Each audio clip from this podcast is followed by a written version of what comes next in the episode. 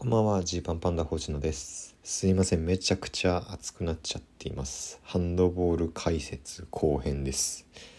今日はもう魂を削ってハンドボールを全く知らない方向けにハンドボールの何が面白いのかという話をしています。前半のおさらいをサクッとすると、ハンドボールとは手でやるサッカーであると。ヨーロッパでそういう風にして生まれたスポーツであると。でこれ前半で言い忘れちゃいましたけど、ヨーロッパではサッカーの次に競技人口が多いスポーツハンドボールなんですよ。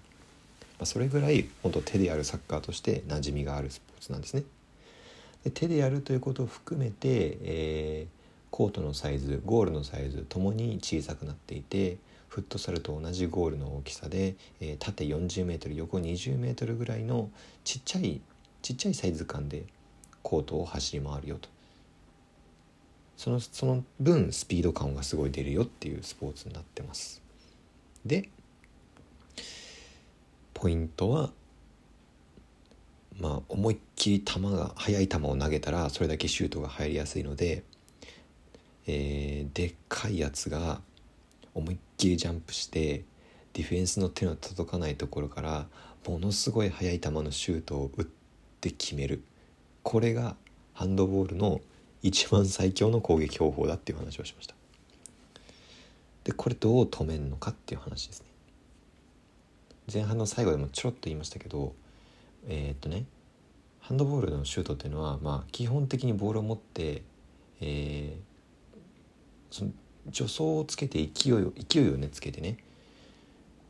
けて何歩か走り込んでそこからジャンプをした方がこう体の勢いも乗ってくるから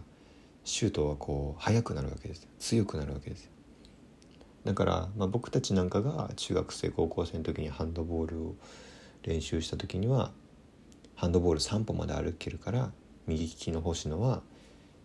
ボールをもらう左足右足左足の順で足を運んで3歩目の左足で思いっきりジャンプするんだと。でそこでシュートをするんだ。これが一番球が速く正確に強く打てるよっていう、これで最初練習するんですよ。でただ、プロレベルになると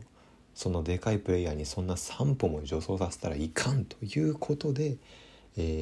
マークしてるね、こいつはロングシュート強いっていうプレイヤーがいる場合には3歩も歩かせないようにするわけです。ディフェンスがもっと間合いを詰めて、で、オフェンスが持ってるボールをこう掴みに行くと。ハンドボールでは基本的にディフェンスはね、相手に対して自分の胴体の部分、胸の部分で真正面から当たるのは OK というルールなんです。そして、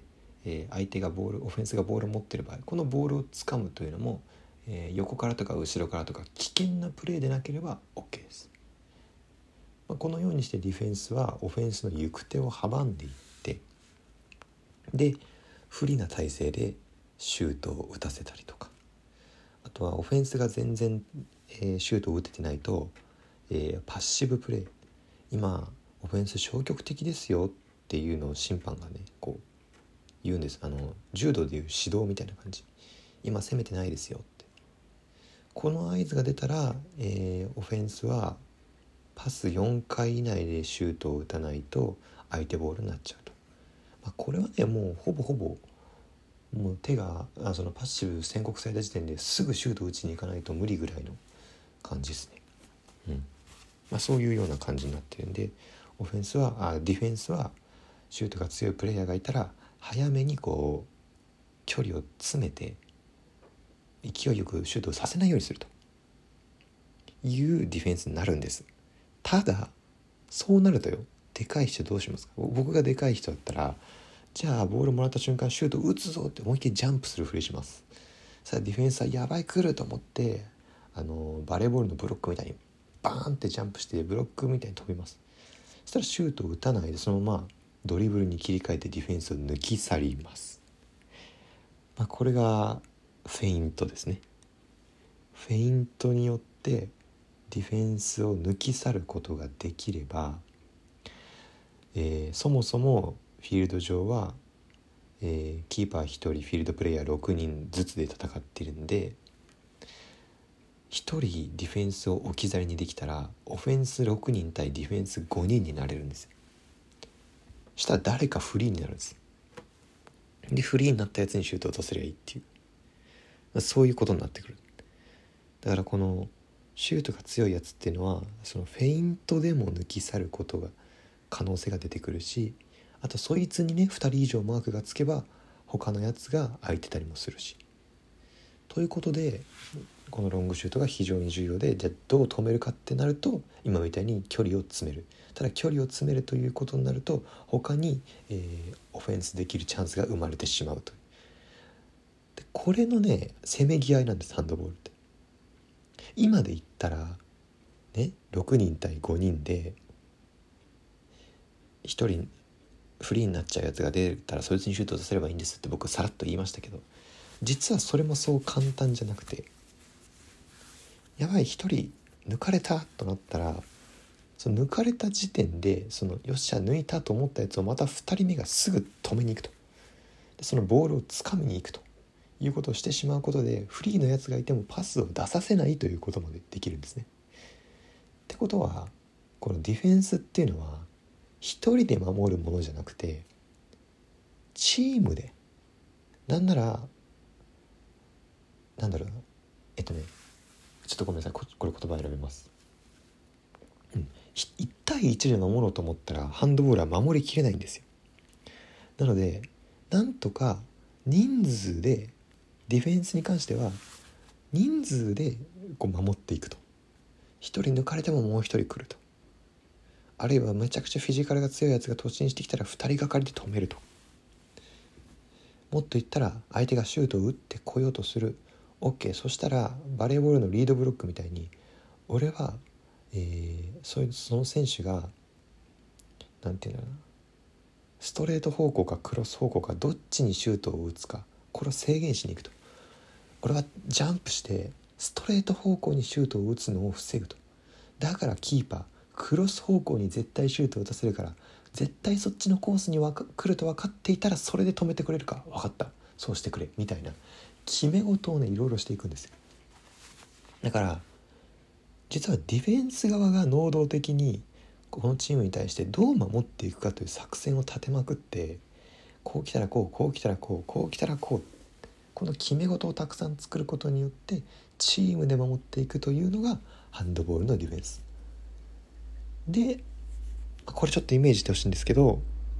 ハンドボールはね6人全員で攻撃して6人全員で守るっていうスタイルなんですよ。そうしないとその、手はやっぱ器用だからフリーの選手にすぐボールが当たってすぐシュート打てちゃうんですよ。だから全員で守んなきゃいけないし、オフェンス側も、フリーの選手ができるように全員で攻めると。でもその間ね自陣のゴール側はキーパー1人なんですよね。自陣のゴール側のフィールドには全然人いなくてキーパー1人だから、パスをカットしたりとか、あるいはキーパーがシュートを止めた後っていうのは速攻の大チャンスなんですね。今だ行けと、こっちガラ空きだとなります。ハンドボールの強いチームっていうのはもう基本的にこれです。チームで連携してとにかくもうディフェンスが鉄壁になっていくと、でオフェンスがもう頑張って攻めるんだけどシュートはキーパーに止められるわ、パスはカットされるわですぐ速攻されて点取られる。で点取られたらまた自分たちのオフェンスになっちゃう。でもまた攻められないまま時間が過ぎてまた適当にシュートを打ってしまいキーパーに取られる、でまた速攻される、この繰り返しです。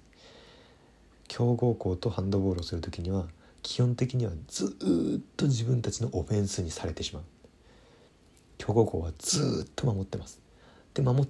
てボールが取った瞬間に 2,3 秒足らずで得点でまた守る、この繰り返しです。だからいかにディフェンスが重要かっていうことなんですよ。そして、その中で言ったらね、日本人選手っていうのはこの足の動きフットワークが非常に素晴らしいんですね、ちょっと昔の日本代表っていうのはこんな素人が言うのもなんですけど、オフェンスはうまいよねみたいな選手が結構いたんですよ。背が高いから思いっきりシュート打てるよねとか、なんかこの我が強いというか、シュートは速いだからディフェンスはどうだみたいなことになりがちだったんですけど、そういう選手はね、日本の中でやると勝てるんです。例えばに日本で190センチ、195センチやったら、正直そんなに頑張ってやらなくて もうシュート決まるわけですよ、背が高いから。でもこれが世界戦になると、そんな背丈の選手ゴロゴロいるから、背が高いっていうだけじゃ全然通用しなかった。日本の中の背が高いとかじゃ全然、日本の中のパワーが強いとかじゃ全然。でもその中で今の日本人選手っていうのは結構海外の試合も見てるから、自分たちがどこで活躍できるかっていうのが分かってるんです。だから今回の U21 の日本代表、正直そんなに背の高い選手多くないです。でゴリッゴリのマッチョみたいな人も多くないです。いや実はマッチョなんだけどね。で見た目細いです。ただフットワークとパスワークが本当にすごい。全員が全員世界での戦い方が分かってるんです。スピード、そして守ってで自分たちの攻撃にしていく、それからディフェンスを揺さぶるための動きですね。速いんです、とにかく日本のハンドボールが。で本当はここで注目選手の名前いろいろ言いたい。出本選手と藤坂選手とかね、今回荒瀬選手とかすごかったけど、本当にそういった人たちが頑張って、そしてキーパー松下選手が頑張って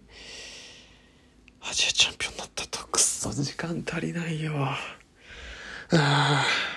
時間足りねえ。